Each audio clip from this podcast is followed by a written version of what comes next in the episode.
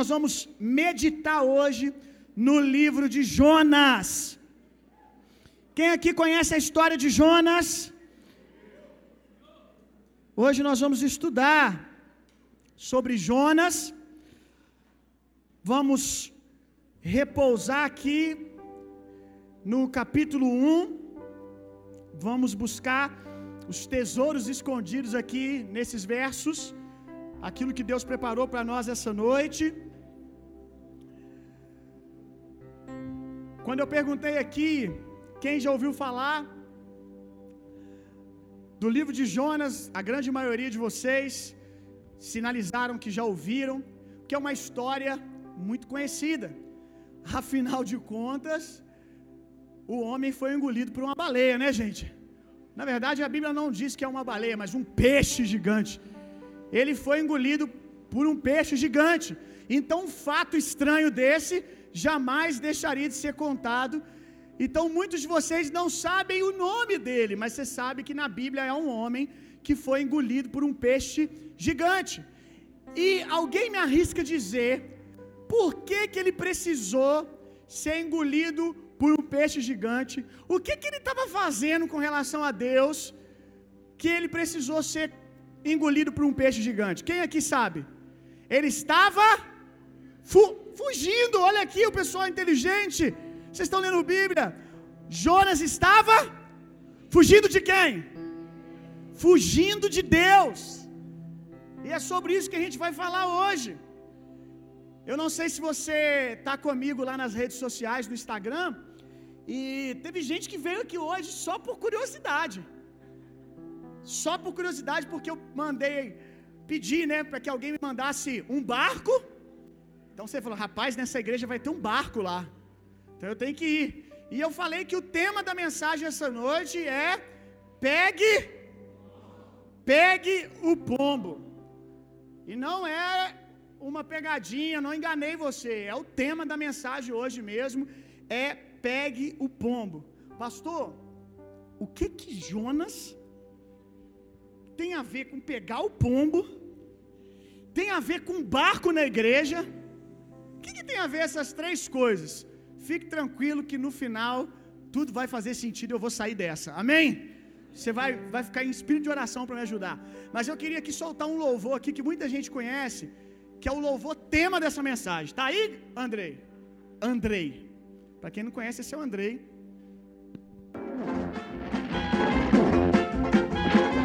Só a velha guarda, hein? Quem não é da época do Pokémon, Vamos, rapazes, não fiquem aí parados. É só um pombo e precisamos pegá-lo. Essas medalhas eu vou arrancar. Muttley, faça alguma coisa. Então, pegue o pombo, pegue o pombo, pegue o pombo. quem é dessa época aí, gente? Pegue o pombo. Hoje seu dia chegou. Chega de passar vergonha nessa igreja. O pessoal fala de Pikachu, fala de Pokémon, de Dragon Ball, você não sabe o que, que é. Dessa vez nós Tira aí, galera. Pegue o pombo. Vamos ler a Bíblia, Jonas capítulo 1, verso 1. Eu estou muito animado. Vamos lá. Todo mundo já achou? A palavra do Senhor veio a Jonas, filho de Amitai, com esta ordem. Nós vamos continuar. Vamos ler primeiro o verso 1. A palavra do Senhor veio a Jonas, filho de Amitai, com uma ordem. Por que que Jonas está recebendo uma palavra de Deus, gente? Diga comigo assim: Jonas é um profeta. Profetas são homens que ouvem a Deus, amém? Eles ouvem a Deus e respondem a Deus. Pelo menos deveria ser assim, né? Na maioria das vezes, esse é o padrão. Profetas devem ouvir a Deus e responder a Deus. Você sabia que você é mais do que um profeta? Porque você é filho de Deus. Os profetas na velha aliança, Deus vinha de tempo em tempo comunicava algo no coração deles, o Espírito de Deus vinha sobre eles, comunicava algo. E muitos desses homens, eles passavam dezenas de anos sem ouvir a voz de Deus de novo.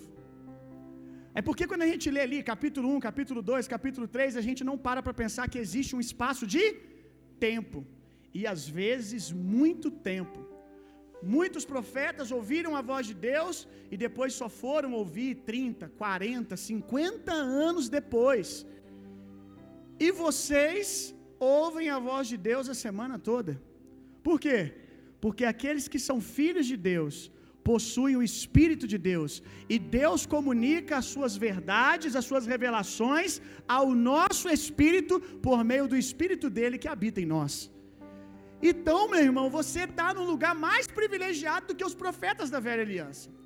O destaque, o destaque que esses homens receberam, não foi porque eles ouviam muito a Deus toda hora, mas porque diferente de você, às vezes era necessário eles ouvirem uma única vez e eles aplicavam aquilo que o Senhor falava. E por isso esses homens realizaram grandes feitos. Não é porque eles ouviram, é porque eles aplicaram a vida deles naquilo que Deus disse. Porque ouvir a voz de Deus vocês ouvem semanalmente nessa igreja aqui todo final de semana, no secreto da sua casa, da oração, constantemente. Mas a pergunta é: você está respondendo a Deus? A gente vai falar mais sobre isso hoje. Você tem respondido a Deus? Deus está falando o tempo todo, meu irmão. Nos próximos dias, o pastor vai fazer uma convocação para vocês, para a gente tirar como família espiritual sete dias de jejum. Pois eu vou falar mais, provavelmente aí semana que vem. Nós vamos tirar aí sete dias de consagração em jejum. Jejum não é para mudar a opinião de Deus. Jejum é para ajudar você a ouvir a Deus. É você parar a correria, a agitação, a ansiedade do dia a dia para ouvir Deus, porque profetas ouvem Deus. E eu quero que você comece a ouvir a Deus e que você seja boca de Deus nesses dias. Amém? Então guarda teu coração aí com expectativa para esse período de oração, para esse período de consagração. Verso 1 aqui diz que o nome de, do profeta era Jonas e que o nome do pai dele era Amitai. Eu não sei se você sabe, talvez aqui umas, algumas dezenas de pessoas têm essa informação e já mataram até a charada. Sabe o que, que significa o nome de Jonas? O nome de Jonas significa pomba. O nome de Jonas significa pombo.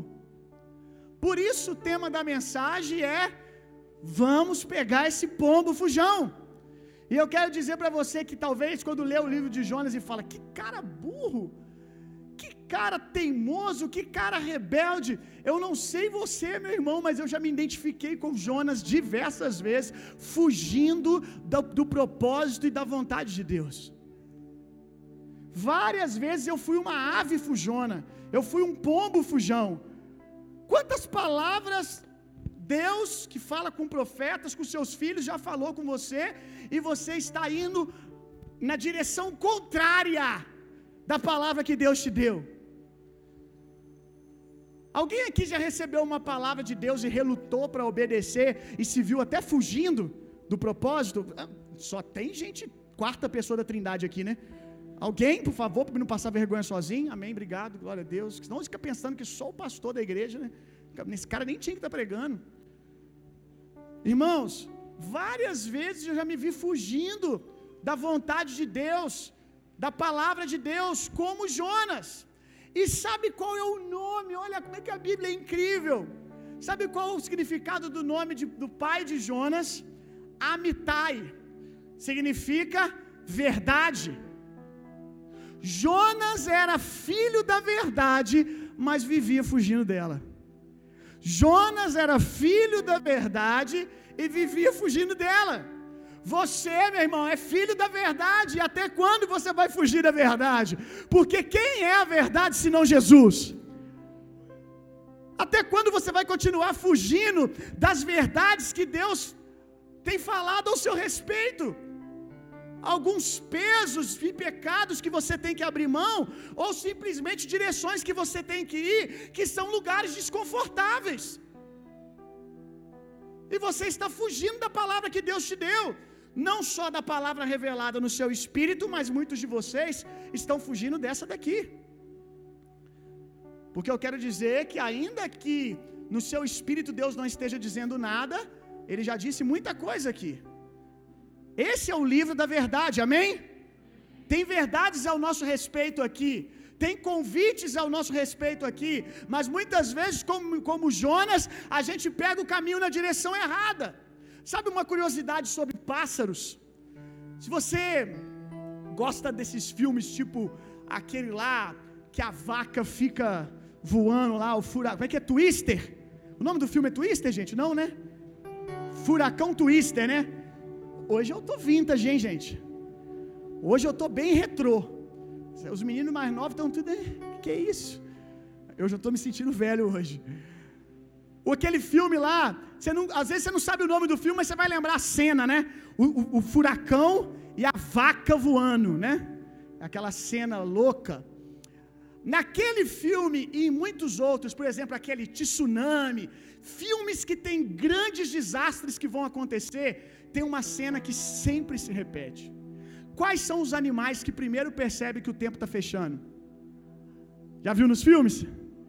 Vocês não me ajudam, gente, comprar o telão da igreja. Eu estou pensando aqui.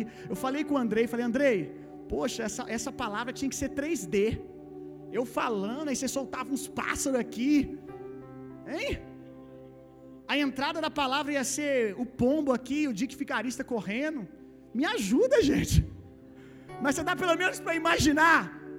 Imagina aí. Não tem telão, mas você tem imaginação. O telão que Deus te deu. Imagina aí. Os pássaros fugindo. Pássaros percebem tempestades, percebem tsunamis, percebem furacões e eles são os primeiros a fugir, como muitos cristãos que eu conheço. Só que você tem que aprender que, por mais desconfortável seja o lugar que Deus está te chamando, é nesse lugar que mora o next level, que mora o próximo nível. Para você que não é bom de inglês que nem eu, eu traduzi para você aí. Quantos aqui conhecem a história do profeta Elias e Eliseu? Quando o profeta Elias foi ser arrebatado por Deus, pega aqui comigo. Quando o profeta Elias foi ser arrebatado por Deus, a Bíblia diz que ele subiu aos céus em um furacão de fogo. Uh! Foi um tornado de fogo que subiu o profeta até um próximo nível. Eu estou fazendo aqui uma analogia, dizendo para você que dentro dos tornados que você está resistindo a entrar, porque são lugares desconfortáveis, está o próximo nível de crescimento e maturidade para você e para sua família. Ei, meu irmão, Deus não está te convidando a entrar em nada sozinho, Ele está lá dentro esperando você. Ainda que você passe pelo fogo, ainda que você passe pelas águas, por mais desconfortável que seja isso, o Senhor vai passar com você e vai levar você a um novo nível. Irmão, de que que você está fugindo?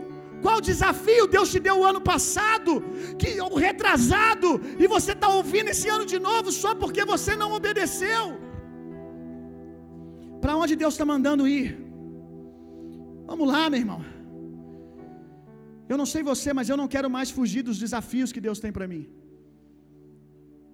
Eu não quero mais fugir das, das tempestades. Eu não quero fugir do medo. Eu quero viver um novo nível, meu irmão. Ainda que isso seja desconfortável. Gênesis capítulo 1, verso 2. Desculpa, Jonas capítulo 1, verso 2. Dispõe-te e vai à grande cidade de Nínive e prega contra ela, porque a sua malignidade subiu até a minha presença. Qual o motivo do pombo aqui fugir? Qual o motivo? Porque Deus pediu para ele ir para a cidade de A cidade de Nínive ela era durante esse tempo aqui a capital da Assíria. Mais ou menos anos 150, 170 antes de Cristo. E essa cidade aqui, meu irmão, era conhecida por ser esse povo de Nínive era conhecido por ser um povo bárbaro, extremamente violento. O pessoal aí que gosta daquela série Vikings. Como é que é o nome daquele cara que é o Satanás na terra? O Aiva, não é?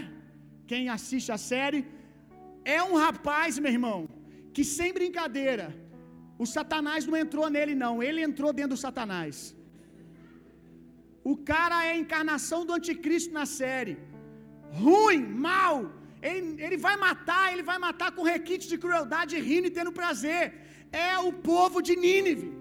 O povo de Nínive era bárbaro.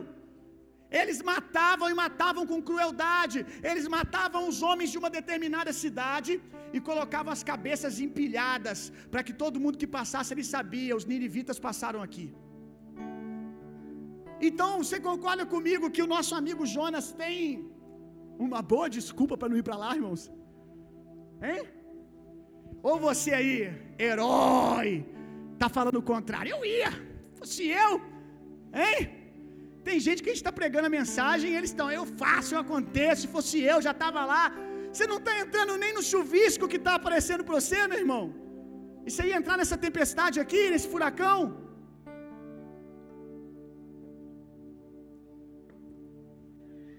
Senhor, eu vou morrer. Ninguém quer visitar a cidade de Nínive. Quanto mais pregar arrependimento, meu irmão. Você tem noção que é você chegar, você chegar para esse cara, o Aiva? Engraçado que cabe bem, né? Porque a turma dele gostava de matar cristãos. Se você for assistir a série, eles tinham prazer de matar cristãos. Por quê? Porque os cristãos adoravam outro Deus. E pior, dizia para eles que os deuses deles eram falsos. Então os caras ficavam virados no ódio. Aí você chega para um cara desse, para um povo desse e fala: Ei, bem João Batista, cambada de víbora, cheguei, Deus me enviou aqui para dizer para vocês, os caras tudo ensanguentados, segurando uma cabeça na mão, que vocês têm que se arrepender, porque vocês são maus, vocês são perversos, vocês precisam se arrepender porque vocês estão pecando contra o Senhor. Tem que ser cabra macho ou não tem, meu irmão? Tem que estar tá virado na unção ou não tem? Aí você entende por que, que o cara foge. Talvez você, contando a sua história para mim, você até me comova e eu comece a pensar, rapaz, no lugar dele eu fugiria também. Talvez você tenha um bom, entre aspas, motivo para não fazer o que Deus está te pedindo. Talvez você passou uma vida inteira sendo humilhado pelos seus pais e agora vem o evangelho e fala para você liberar perdão para eles. Faz sentido aí? Hein? Talvez ninguém aqui está diminuindo os seus motivos. Mas se você quer viver um last level, last level, level, aí meu inglês agora embolou porque eu estava orando em línguas ao mesmo tempo. Se você quer viver um novo nível, você vai ter que se expor para a verdade da palavra de Deus, meu irmão. É na obediência da palavra que está o fruto, o resultado. Deus sabe o que está pedindo para você, meu irmão. Deus sabe o que é melhor para você. Abra o seu coração. Você tem os seus motivos para talvez não querer trabalhar aonde Deus está falando. Não, você vai ficar aí, você não vai sair não. Você não vai não, não vai sair não. Quero sair de casa, Deus. Aí você vai orar porque não tem nada de ilícito. Talvez você tenha idade para isso, tá tudo bem. Aí você vai orar, Deus fala contigo não. Às vezes ele explica e às vezes ele fala assim: "Não, por que não?" Só comigo? Você é filho predileto, que ele conta tudo nos mínimos detalhes sempre? Para mim não é tudo nos mínimos detalhes sempre não. De vez em quando ele só fala assim: "É isso". Confia e vai. Talvez você tenha os seus motivos para querer sair de casa, mas Deus está dizendo: fica. Porque Deus sabe o processo que isso vai trazer em você quanto você vai amadurecer, quantas pessoas serão alcançadas.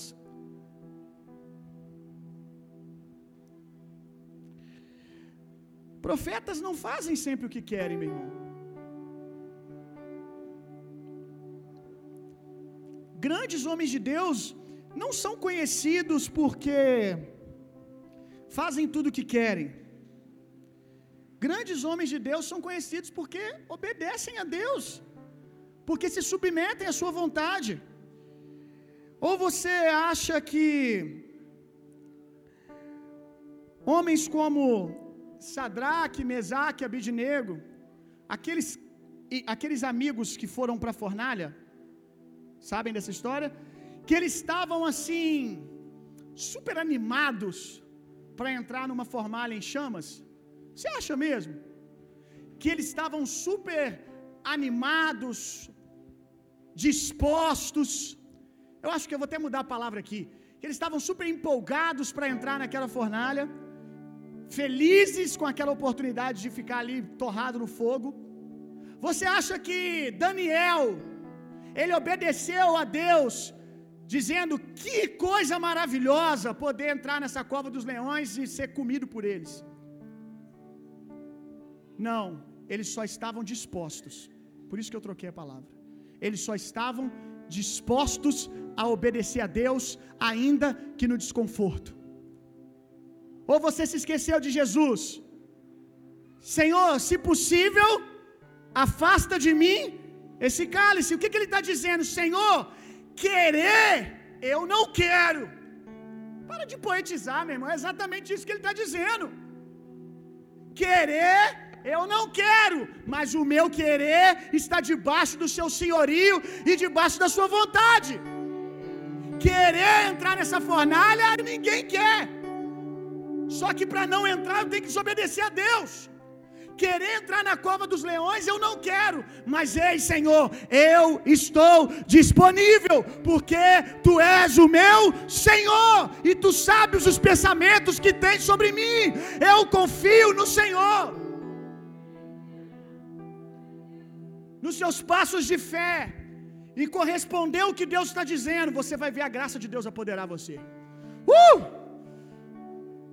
Aleluia! Você vai ver a graça de Deus tomar você. Deus não chama as pessoas mais capazes do mundo. Ele chama homens como Gideão, cheios de desculpas e limitações, como Moisés. Mas quando esses homens se dispõem a Deus, o poder de Deus vem, a graça de Deus vem. Sabe o que é o mais bonito? É o final da história. Quando você faz algo em amor e obediência à palavra de Deus, a direção que Deus te deu, e você dá passos de fé, a graça de Deus vem, toma você, favorece você, aí começa as pessoas olharem e dizer: Não, ele? Ela? Não, eu, eu conheço ele. Eu conheço ela, eu sei que ele por ele mesmo ele não seria capaz de estar vivendo e fazendo isso. Aí alguém vai dizer: realmente Deus está nesse negócio. Por isso que você precisa sair de posições de conforto, porque em lugares de conforto o seu braço sustenta, no lugar do sobrenatural é um convite para que Deus venha, e quando Deus vem, as pessoas olham e dizem: Glória a Deus, isso só pode ser a graça de Deus. Quando eu sou fraco, é que eu sou forte. Amém, irmão?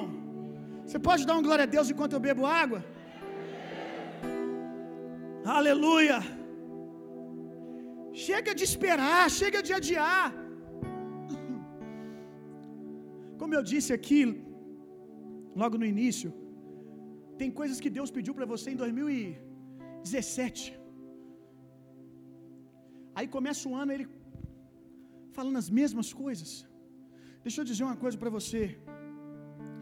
Obediência fora do tempo também é desobediência. Ainda é melhor do que não obedecer. Mas obediência fora do tempo também é desobediência. E você vai descobrir que errar o time, ainda que você obedeça, vai te custar algumas coisas. Eu vou te mostrar daqui a pouco. Nós cristãos, nós temos a estranha mania de crer apenas no que é confortável para as nossas emoções e obedecer só aquilo que é prazeroso para nós.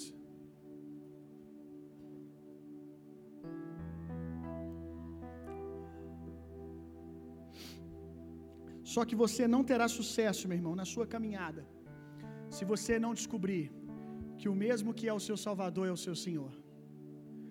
E na verdade, salvação acontece quando o senhorio de Cristo acontece. Porque a primeira pessoa que você tem que ser salvo é de você mesmo. E você é salvo de você mesmo quando você deixa de ser o Senhor da sua vida para que alguém que é melhor do que você e maior seja. Então você precisa do senhorio de Cristo. Eu falei essa semana lá no meu Instagram, e vou repetir aqui. A graça de Deus não é uma chupeta. A graça de Deus é poder. A graça de Deus não é uma chupetinha para ficar ninando você e você continuar sempre no mesmo nível.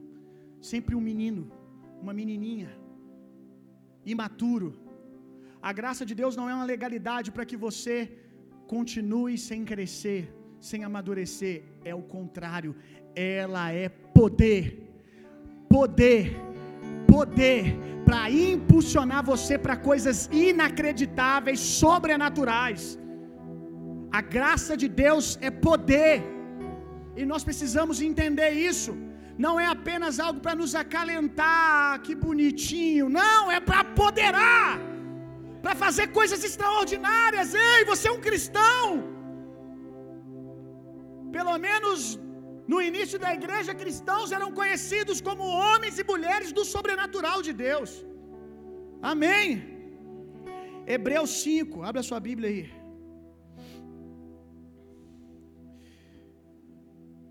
Hebreus 5. Eu gosto muito desse texto. Verso de 8 a 9. Vamos aprender com Jesus.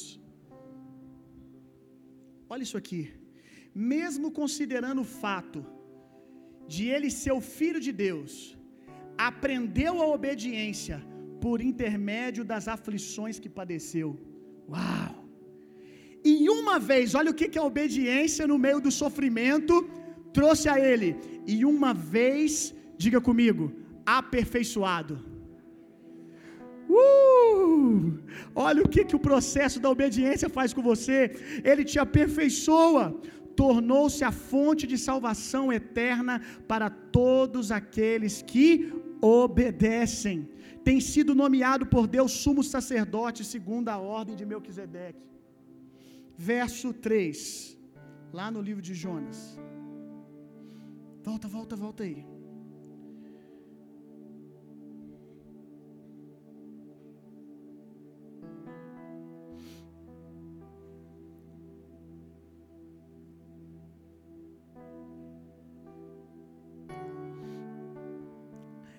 Entretanto, ou seja, né, Jonas recebeu uma direção de Deus, mas entretanto Jonas decidiu na sua liberdade que Deus deu a ele, que Deus deu a você, fugir da presença do Senhor e partiu na direção de Tarsis, isto é, jaspe amarelo, descendo para a cidade de Jope, ou seja, Formosa, encontrou um navio pronto para zarpar para Tarsis, pagou a passagem e embarcou nele, a fim de ir para a cidade de Tarse, tentando escapar da presença de Deus.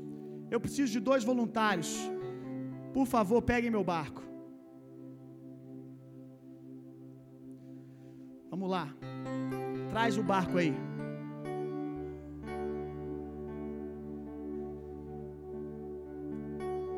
Glória a Deus. Bota o barco aqui. Gente, é só uma ilustração. O barco era maior, tá? De Jonas. Bota aqui. Aleluia. Moisés, eu não sei porquê, mas eu olho para você e eu vejo que você tem uma cara de Jonas, cara. Ah, senta aí, Moisés. Nosso Jonas hoje. Não, é no barco. Deixa eu segurar para você aqui. Que isso, é cara que aguenta. Rapaz, você nunca participou de uma Olimpíada, não, rapaz? Vira a perna para si, para frente aqui. Isso. Não é para deitar não, irmão. Aê! Pega teu remo aí. Isso, e fica suave aí, irmão. A lâmpada, meu Deus do céu, esse Jonas. Assim. Isso. Agora rema aí, vai. Deixa eu ver. Ih, fujão. Eita. Fica aí. Fica quieto aí. Por que, que tem esse barco aqui? É para te lembrar que toda vez que Deus apontar para você uma direção para você ir, que Deus apontar para você uma verdade, um propósito, o diabo vai ter um barquinho te esperando para você fugir da presença de Deus. Toda vez que Deus te disser algo, o diabo vai colocar um barquinho, às vezes maior do que esse, às vezes desse tamanho, para você dar um jeitinho e fugir da presença de Deus. E sabe o que é interessante? Que o nosso Jonas, ele pagou a passagem, meu irmão. Ele pagou a passagem para poder entrar nesse barco. E você conhece a história, ele não chegou no destino final. Ele pagou uma passagem que ele não usou. É isso que acontece quando a gente paga para fugir da presença de Deus. Mais cedo ou mais tarde você vai voltar e você vai descobrir que você gastou muita coisa à toa. Você vai como se fosse usar até o final, mas você vai descobrir que você não vai usar. Só serviu para você gastar recurso. Deixa eu te perguntar, mas quantas vezes você vai dar uma fugidinha no barco para o mundo só para gastar recurso emocional? Sendo que você sabe que você não vive sem Deus. Sendo que você sabe que você não vive sem o Senhor, sem a igreja, sem a congregação. Se você sabe que lá não é o seu lugar, por que, que você insiste? Você está pagando preço por isso. Desgaste emocional, preço de dinheiro também, né? Porque uma vida de iniquidade custa caro, meu irmão. Ei, cadê a galera aí? Que há pouco tempo estava lá. Como é que estão tá os valores? Fala pra gente aí. De uma boa festa. Hein? Com vergonha não, rapaz. Eu estou desatualizado. Eu estou desatualizado, não sei quanto está custando um camarote. No meu tempo, sem conto, você fazia uma festa. Hein? Aí o, o Ito veio. O Ito veio tem pouco tempo, meu irmão. Ele está falando que está ao triplo aí o valor. Olha só. Custa caro. Quanto dinheiro você já gastou e não teve a sua, o seu interior preenchido, meu irmão? Quantas prostitutas você já saiu? Quantas cheiradas você deu? Quanto que você gastou? E o tempo que você está gastando? Porque quando você volta este fato que o Senhor recebe você de braços abertos, aleluia, mas tempo muitas vezes não volta, custa muito, meu irmão. Chega de perder tempo, chega, meu irmão, de gastar com aquilo que você sabe que você não vai até o final, que, não, porque não preenche você. Diga comigo, porque não é o meu destino. Aleluia. Tarsis, irmão, que é para onde o nosso amigo está tentando fugir. Tarsis fica mais de 4 mil quilômetros na direção contrária de Nínive. Ir para Nínive, 800 quilômetros. Ir para Tarsis, 4.023, 4.023 quilômetros. Você já viu que às vezes a gente faz um esforço enorme, que às vezes a gente vai nas direções contrárias daquilo que Deus tem para nós. E o custo, quando a gente vai comparar, era mais fácil obedecer a Deus. Faz sentido? Só vocês? Aqui do lado direito, que o pessoal do lado esquerdo não. Já passaram por isso? De você decidir desobedecer a Deus e falar assim: Meu Deus, eu andei 4 mil quilômetros era só 800 para obedecer. Na grande maioria das vezes, obedecer a Deus é muito mais fácil. Você só tem que deixar de ser rebelde. Amém, irmão? Teimoso.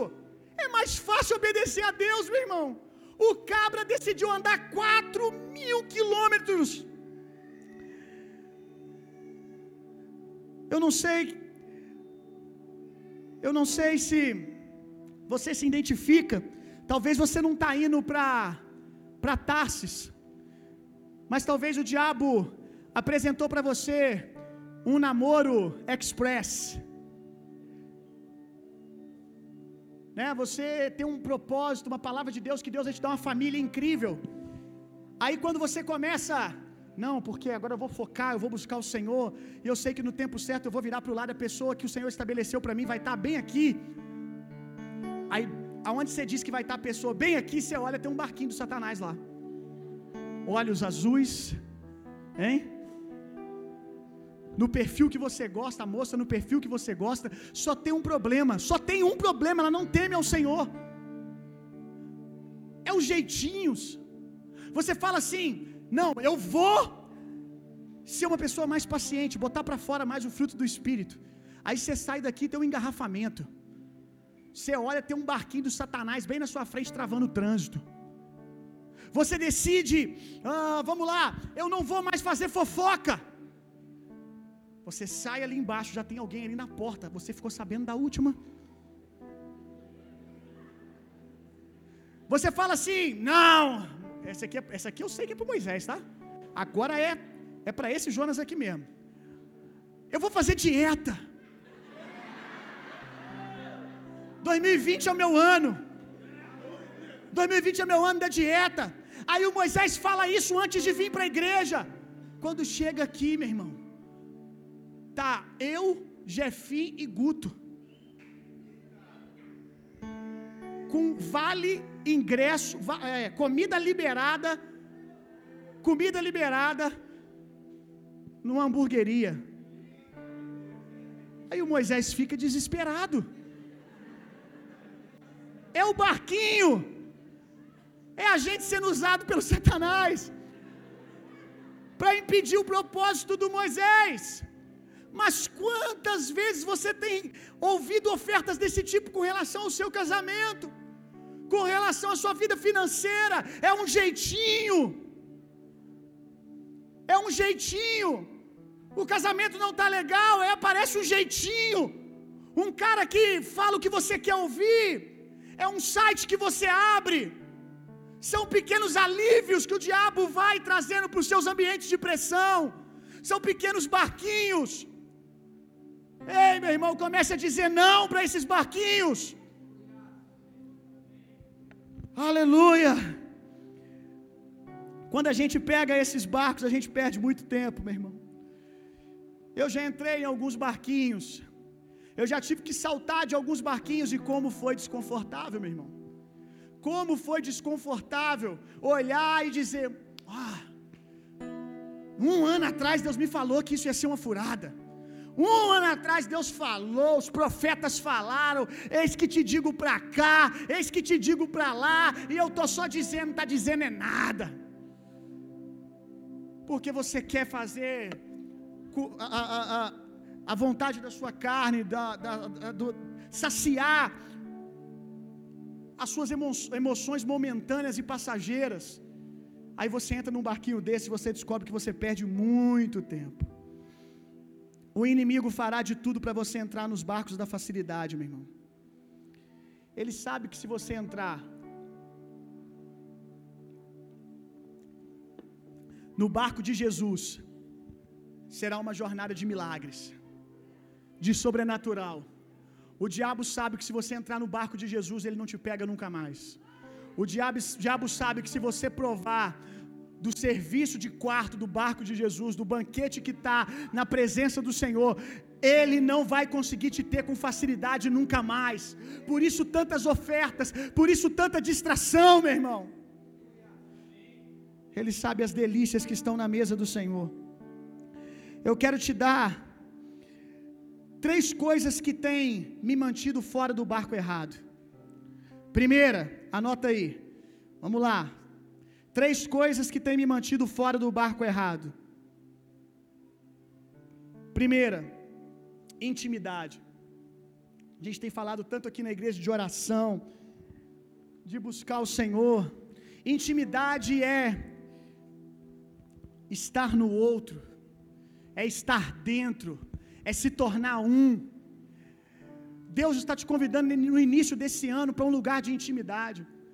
Não só uma intimidade de ouvir a Deus, mas uma intimidade de entender o quanto Deus é gracioso, o quanto Deus te ama e rasgar o seu coração para Ele, ser vulnerável para Ele e dizer o quanto você precisa dEle. Talvez você tenha dito coisas para todo mundo, mas para Deus você não disse ainda. Não mostrou para Ele aonde dói. Não mostrou para Ele como você tem se enxergado intimidade, ser vulnerável na presença de Deus, meu irmão, chorar na presença de Deus, tem me alimentado para que eu não saia para a rua para comer coxinha estragada, porque você só come naqueles lugares que você bate o olho e sabe, vai dar ruim, quando você está com muita fome. Quem está de barriga cheia só vai comer nos melhores lugares, meu irmão. Porque a questão aqui não é de fome, é de encontrar coisas gostosas, é outra coisa é encontrar delícias, é outra coisa. Então eu tenho aprendido na intimidade do Senhor, ser suprido nele, ter a minha fome suprida nele. Então, quando eu saio e vejo uma portinha aberta e alguém gritando: vem, vem, vem, tem coxinha aqui. Eu consigo facilmente dizer: não, a comida melhor na mesa do meu pai. Eu estou saciado pelo Senhor. Segundo, aplicação bíblica. Aplicação bíblica, diga comigo, aplicação bíblica. Por que, que eu coloquei aplicação? Porque não é apenas ler, mas perguntar: Senhor, o que eu li agora, o que, que eu posso fazer com isso? Como eu posso aplicar isso no meu casamento? Como eu posso aplicar isso aqui na minha vida, no meu ambiente de trabalho? Irmãos, no tempo de, de tanta revelação que Deus tem liberado, como está faltando isso aqui? A gente está ficando consumista de revelação, sabe? De palavra rema. Ah, o culto foi incrível, que coisa louca. O pastor fez uma analogia que você nem viu nada ainda, vou te contar daqui a pouco. De pomba e teve barco, que revelação. Teve uma hora lá que ele falou um negócio que a minha mente fritou. A pergunta é: o que, que você vai fazer com isso? O Evangelho é primariamente para o seu coração, não é para inchar seu intelecto, não é para encher essa cabecinha sua de informação, mas é primariamente para o seu interior, para transformar você todos os dias. Aplicações. Você não pode ler a Bíblia como se fosse apenas uma narrativa, histórias bonitas. Não! Tem poder ali. E quantos sabem que o poder não está apenas em ler, mas em praticar, em aplicar. Quando você ousa dar passos de fé, eu creio no que está escrito, eu aplico o que está escrito, uau, eu começo a experimentar o poder desse manual de vida. A Bíblia não é uma narrativa de histórias bonitas, é um manual de vida que ensina você a funcionar na plenitude de Deus. Uh! Três, comunhão com os crentes. Isso aqui me ajudou demais já na minha caminhada. Comunhão com os crentes.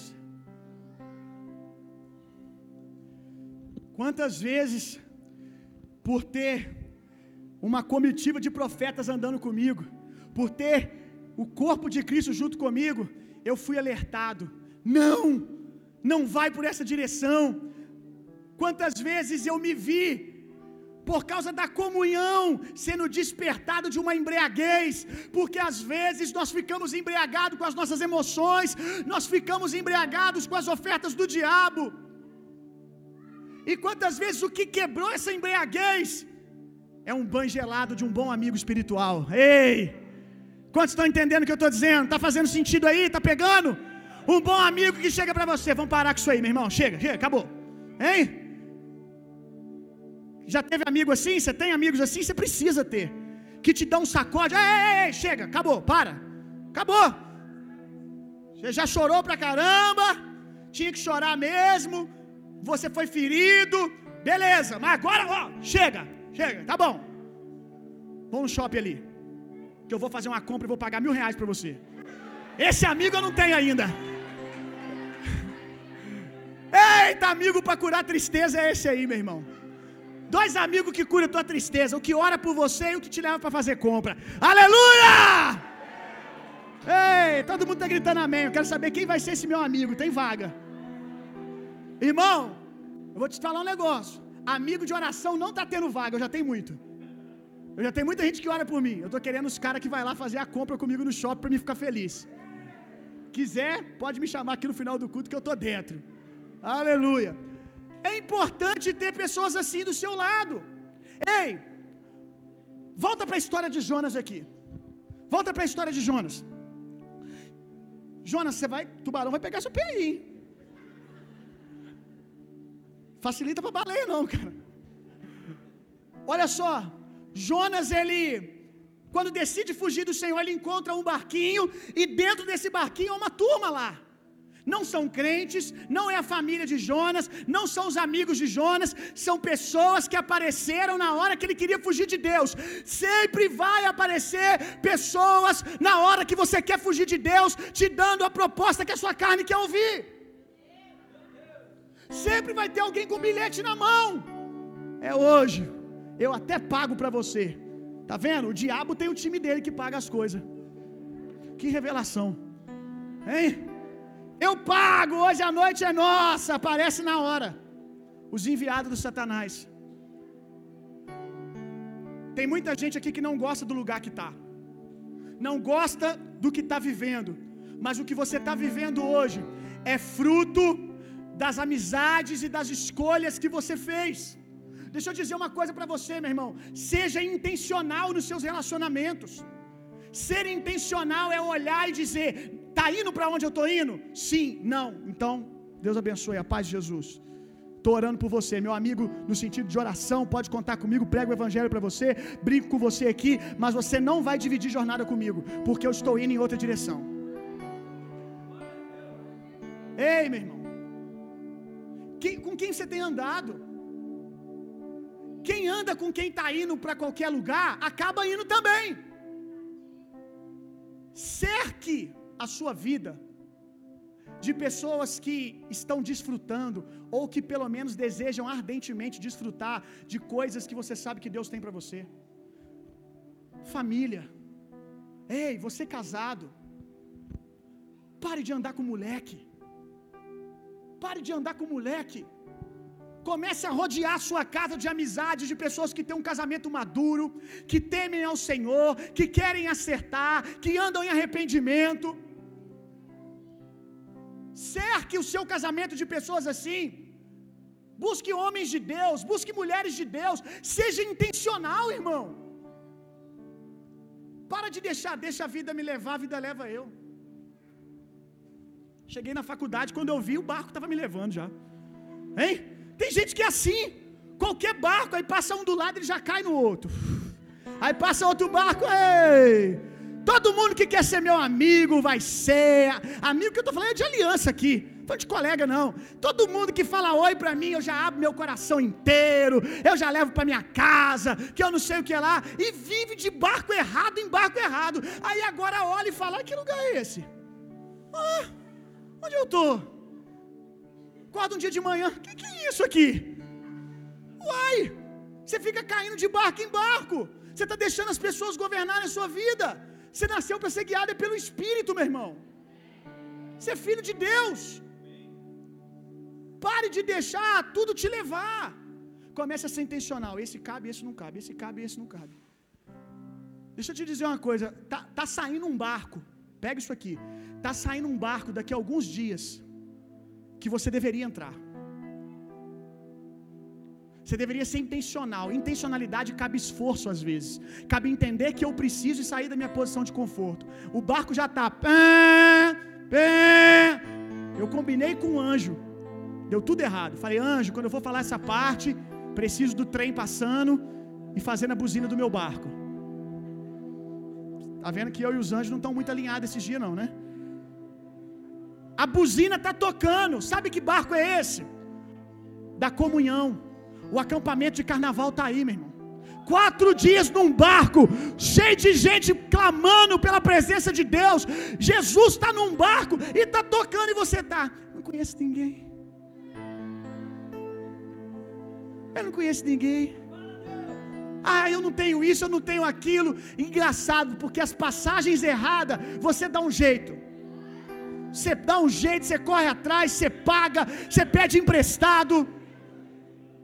Você dá sempre um jeito. Mas para o barco certo você não quer ser intencional? Como assim?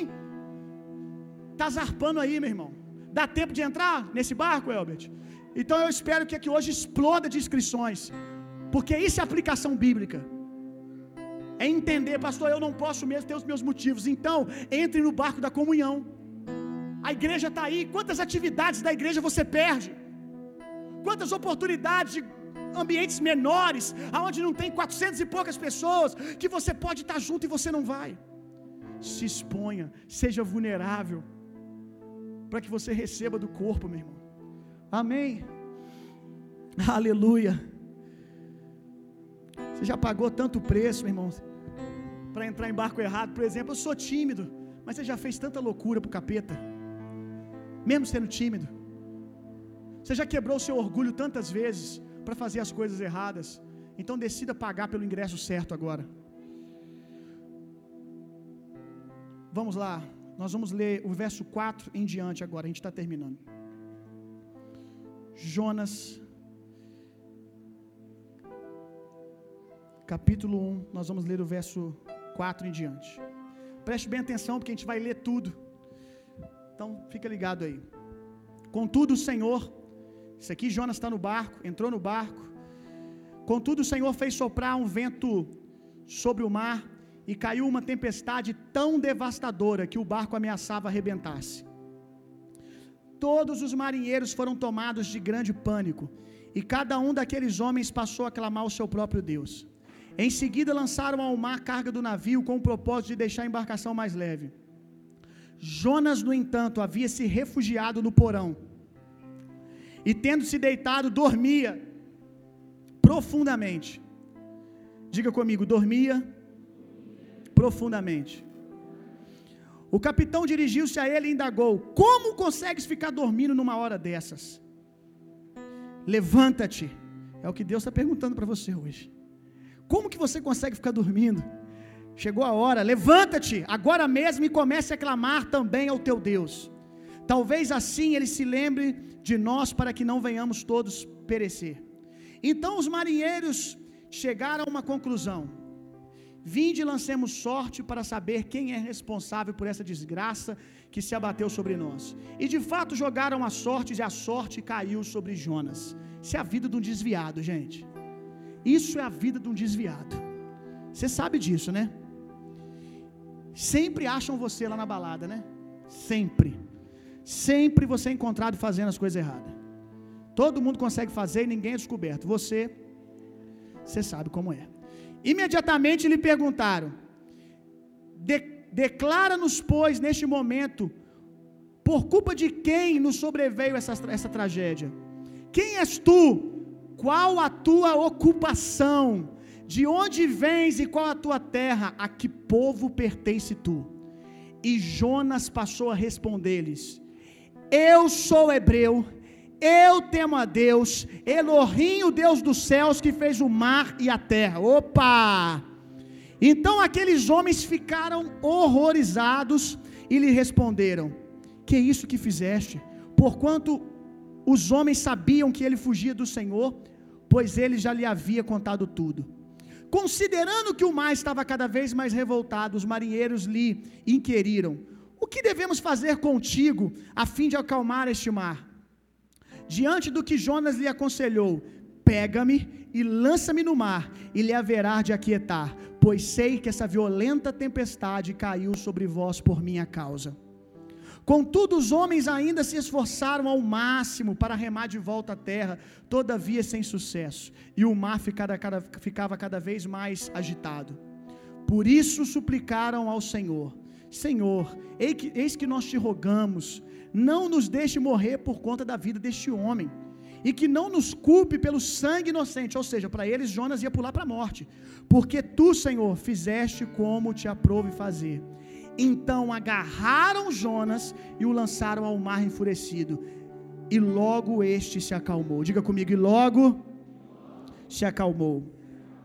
Assim que notaram que o mar se aquietara, todos, olha que coisa linda, todos os homens adoraram e louvaram ao Senhor com grande temor e ofereceram sacrifício, fazendo votos a Deus. Entre, entre mentes, o Senhor fez com que um grande peixe engolisse Jonas, e ele ficou dentro desse peixe por três dias e três noites.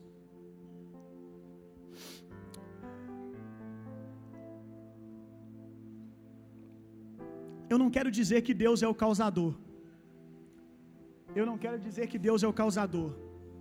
Porque eu não sei que tipo de tempestade você está vivendo para poder dizer isso. Mas eu te garanto uma coisa. Provavelmente, Deus está, Deus está usando algumas tempestades que têm assolado o seu barco para tentar despertar você. Deus está usando algumas tempestades que a vida está trazendo, talvez até que o diabo está trazendo, para despertar você para buscar o Senhor. Até quando você vai continuar dormindo? Desperta tu que dormes, meu irmão. Acorda e clama ao Senhor, acorda para uma vida de oração, de busca, de paixão pelo Senhor. Desperta! Diga para quem está do seu lado: desperta! Aleluia. Verso 9, vem cá no verso 9, vamos ler de novo. E Jonas começou a responder: Eu sou hebreu, eu temo ao Senhor. Sabe o que, que eu quero? Eu não sei qual é o tipo de tempestade, mas eu espero uma coisa, não interessa qual seja ela. Que você se levante, recobre a sua identidade, pise de, de pé nesse barco e diga: Eu temo ao Senhor, eu sou filho de Deus, cansei de me esconder. Chega! Desperta! Essa tempestade fez com que o nosso amigo Jonas caísse em si e despertasse a identidade dele de profeta, de filho de Deus. Desperta essa identidade. Se levanta no caos que está sua família. Se levanta no caos que está sua vida emocional. Bate o pé e diga: Eu temo ao Senhor. Eu sou o filho de Deus. E o que, que vai acontecer? A tempestade vai cessar. Jesus também se levantou num barco. Jesus também se levantou num barco. E ele se levantou e a tempestade se calou. Porque Jesus sabia quem ele era. Você tem que se levantar e lembrar quem você é. Olhe para esse pecado que está te aprisionando. Você é um filho de Deus, apoderado pela graça de Deus, o mesmo poder que ressuscitou Jesus dentre os mortos e vai deixar a pornografia continuar dominando você. Ei, meu irmão, você é muito maior do que isso no Senhor. Levanta-te como filho de Deus e fala: chega, chega.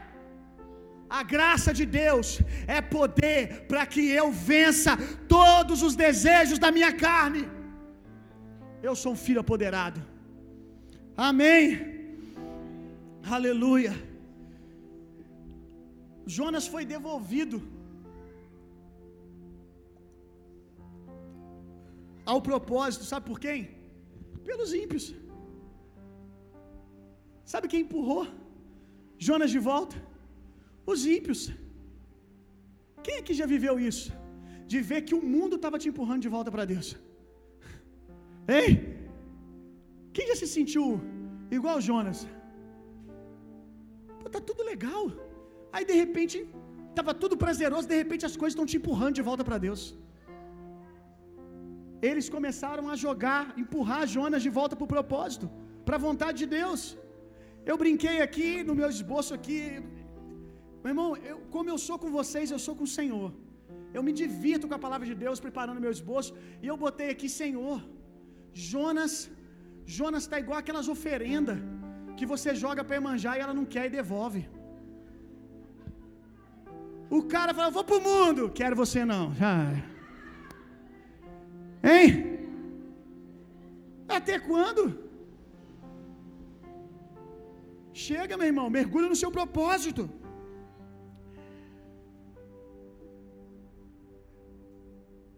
Outra coisa incrível que você leu aqui, está nas aplicações finais.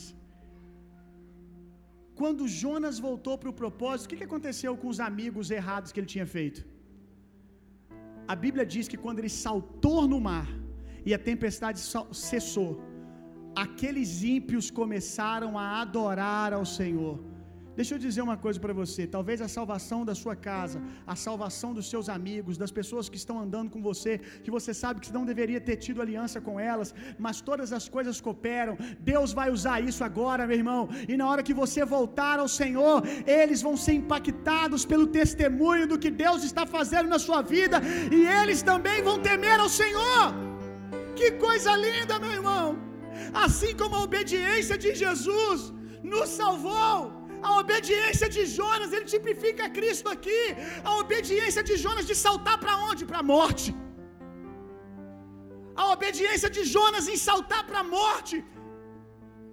Se a semente caindo na terra não morrer, ela não pode dar fruto.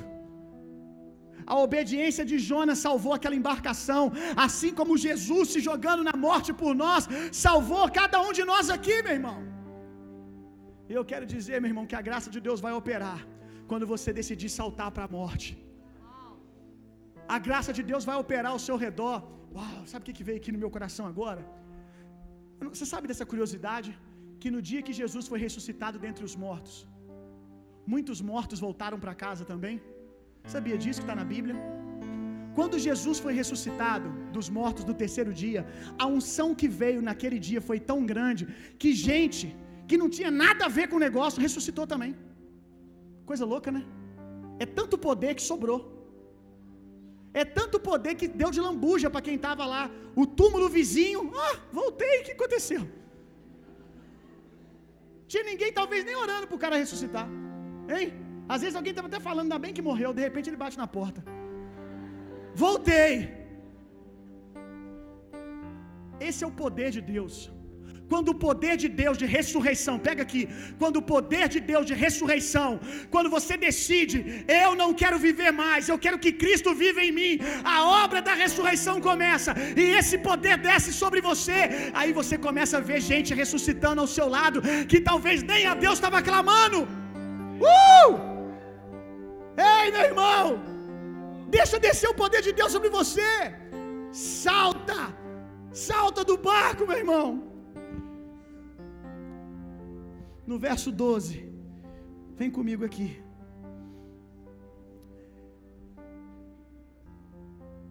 Pegai-me e me lançai-me no mar, e ele haverá de aquietar, porque essa tempestade é culpa minha. Você sabia que isso aqui tipifica salvação? Processo de salvação? Jonas ele diz assim: Me joga no barco, porque o que está acontecendo é culpa minha. Por mais duro que seja isso, você precisa encarar que algumas coisas que estão acontecendo é culpa sua. E por que, que isso é importante? Porque só quem reconhece que se perdeu clama por um Salvador. Cair em si é importante. Toda a velha aliança é sobre isso, toda a lei é sobre isso. É para fazer o homem cair em si de quão distante de Deus ele estava e de quão grande foi o seu pecado. Nós precisamos um dia cair em si e dizer: Eu preciso de Deus, eu preciso ter o meu orgulho quebrado e eu preciso dizer: Eu preciso de um Senhor. Quando Jonas diz a culpa é minha, ele é jogado para fora do barco. E o que que vem? Salvação. Ele achou que ia morrer.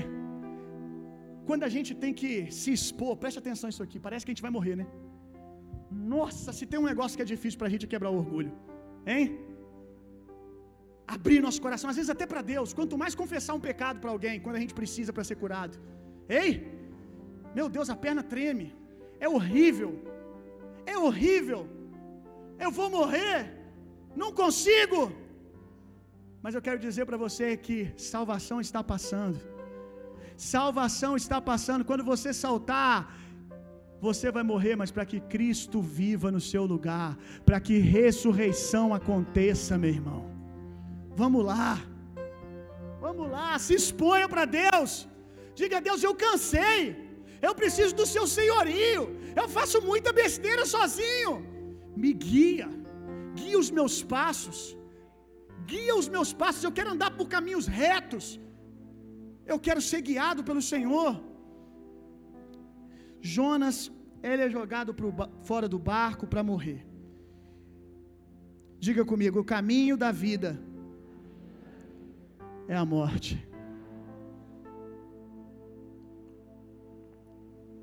Pergunte a quem está do seu lado: já morreu?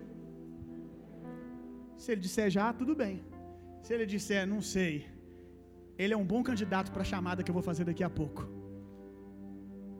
O caminho para a vida é a morte, é se expor para Jesus, meu irmão. Deixa o amor de Deus capturar você, meu irmão. Sabe por quê? Sabe por que, que o amor de Deus está perseguindo você? Pomba fujona. Sabe por que, que o amor de Deus te cerca por todos os lados? Porque você acha que você pode fugir de Deus. E talvez você possa fugir para longe de Deus 4 mil quilômetros, 5 mil quilômetros, 6 mil quilômetros, 5 mil quilômetros, 6 mil quilômetros. Você pode fugir de Deus, mas ninguém te contou que se esconder você não consegue. Ainda que você esconda a sua cama no mais profundo abismo, ali o Senhor está. O amor dele vai perseguir você até pegar você, pombinha, até capturar você. E sabe por que, ele está perseguindo você, Jonas? Sabe por que, que ele está perseguindo essa pombinha? Porque tem algo que acontece quando você se deixa ser exposto à morte para viver. Quando você decide, eu não quero viver mais, eu quero que Cristo viva em mim. A Bíblia diz que algo chamado, uma pessoa chamada Espírito Santo, começa a habitar dentro de você. E eu quero fazer uma pergunta só aos inteligentes. Qual é um dos, qual é um dos símbolos mais conhecidos do Espírito Santo? Jesus quer fazer você de uma pomba covarde a uma pomba apoderada, porque eis que eu vos dou poder para curar os enfermos, para expulsar demônios, eu apodero vocês para obras maiores, para o sobrenatural. Deixa Jesus mudar o seu caráter, chega de fugir, deixa Ele fazer você uma pomba apoderada, uma pomba ousada, uma pomba intrépida, uma pomba corajosa. Se coloque de pé no seu lugar, meu irmão. Quem é você? Quem é você, Jonas? Aonde você está? Pode sair, Jonas. Essa parte que você pulou no mar já passou, era para você ter pulado aí.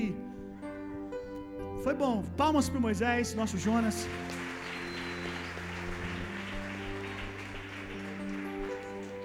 Só faltou a encenação final, né? Tinha que ter pulado e nadado aqui, né? O, o, o Bruce já estava aqui, eu vou fazer a baleia, vou agarrar ele. Irmãos, chega de fugir. Eu quero orar especificamente por um tipo de Jonas aqui hoje. Você que está fugindo do Senhor. Agora eu não estou falando sobre fugir de um propósito, fugir de um chamado. Eu estou falando de você que Deus está batendo na porta do seu coração constantemente e você está fugindo. Quantos apelos você já esteve e o Espírito Santo falou: Vai, chegou a hora. E você disse: Hoje não. Hoje não, vou fugir mais um pouquinho. Aonde que está você, meu irmão, minha irmã? Talvez você que já esteve no barco de Jesus, já esteve no barco certo, mas se distraiu e andou para terras distantes, se viu indo para Tarsis, se viu indo para distante de Deus, mas hoje você veio parar aqui a tempestade, o vento, e quem sabe você está realmente numa tempestade, quem sabe você veio aqui buscar o Senhor porque você está em crise, você está no meio do caos, um vento forte está batendo, e você veio clamar por um Salvador. Ei, meu irmão, chegou a hora de você dizer: Eis-me aqui, Senhor, me lembrei de quem eu sou, eu sou um profeta, eu sou uma profetisa, eu sou um homem de Deus, eu sou uma mulher de Deus, eu temo ao Senhor, cala-te, tempestade, porque o Filho de Deus se levantou. Aonde está você? Eu quero que você levante a sua mão bem alto se é você. Deus abençoe, Deus abençoe. Muita gente, glória a Deus. Ei, glória a Deus, aleluia. Esse é o Evangelho.